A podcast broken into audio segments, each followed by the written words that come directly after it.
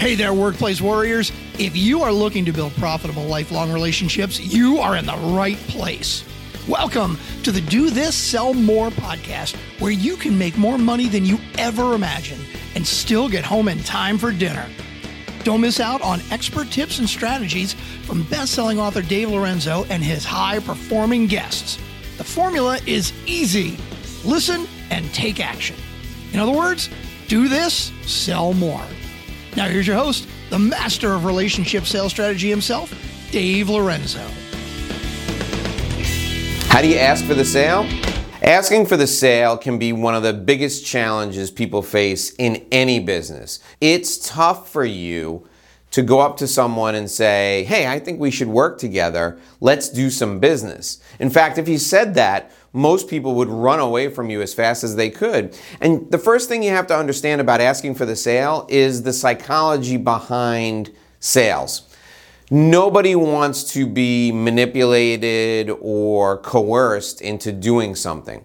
However, people love to make choices they believe are good for them, and people will gravitate toward people they believe can help them. So, with this knowledge, you walk into an opportunity with another business leader or with a consumer, and you have to think to yourself, what's the problem I can solve for this person, or how can I help this person? And then when you have that thought process, everything magically changes. You're no longer looking to coerce or manipulate or force someone to do something through resistance now you're being invited into their environment to help them with a problem they have or with a goal they want to achieve. Before you ask for the sale, you have to determine whether or not the person you're talking to is even the right person because asking for something from the wrong person is just as bad as trying to coerce or manipulate somebody into doing something because if you ask the wrong person, you're not going to get the desired result regardless. So let's talk about the three elements that are important before any sale ever takes place. These are the three qualifying elements of a really good prospect. The first is you want them to have a problem you can solve or a goal you can help them achieve. And they have to acknowledge that they have the problem or they have to acknowledge that they want to achieve the goal. So, how do you do this? I simply say, What's the biggest challenge you're facing in business right now? They'll reveal to you the challenges that they have. And when you get started talking about that conversation, you can steer it to the area of your product or your service. As you're in this conversation, you're in this sales conversation, you look at the person and you say, Hey, you know, when it comes to handling these types of issues, are you the person in your business that does this, or is there somebody else that works with you to handle this? I always put the person I'm talking to in a position of authority and I let them tell me who else they want to get involved. So I say to them, do you make decisions on these types of things yourself or do you have a team of people that does research for you and helps you with the decision? Do you make these types of decisions yourself or do you get someone else involved in the process? Who else do you involve in a process like this? I mean, do you have a team that does research for you? And they will tell you who the decision makers are. If you've identified that number one, they have the problem you can solve, and number two, they're the decision maker, then you move on to step three. And step three is you have to find out how much the problem is costing them. So when they tell you what their biggest problem is, you say, wow, that sounds like a big problem how much do you think this is costing your company overall?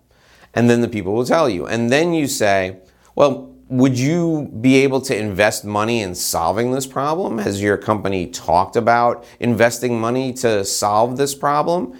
And that's when you find out whether or not they have a budget. And if they start talking about the money, you say, well, what's the process like? How do you decide what money you're going to invest to solve problems like these? And then they'll tell you their decision making process. So now you're down the road. You've qualified them. You've identified that they're the right person. You've figured out that they have a problem that you can solve. Now you go in for the close. So how do you close this sale?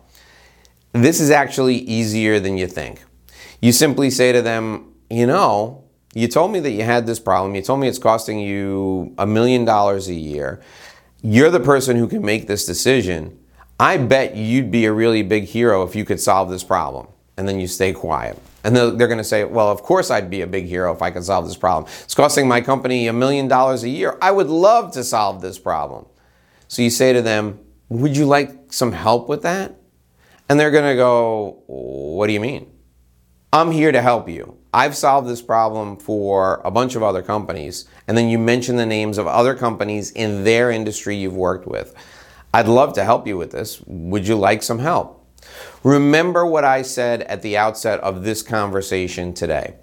People don't want to be manipulated, they don't want to be coerced, but they like help. So when the person says, Well, sure, I'd like some help, but you know, we got a process and everything. I, look, I know you have a process and I can help you work through that process. But before we do that, let me talk to you about some of the options for solving this problem. Now, this is the second key to closing the sale. The first key was simply asking them if they'd like help. The second key to closing the sale is offering multiple options. You never want to put anyone in a position to say either yes or no. You want to put them in a position to choose from multiple options. Think about all the big decisions, all the big purchases you may make in your life a house, a car, you don't just go and look at one option and then say yes or no and move on. There are hundreds or dozens or even two or three options out there for you, and you select from them. In sales, B2B sales or business to consumer sales, it needs to be the same way. So you offer three options at most and you say to them, here's option one, this is what we could do. Option two may prevent the problem from coming back again. And then option three not only solves this problem and prevents it from coming back in the future, but option three also addresses these other issues, which may be an issue for you in your business.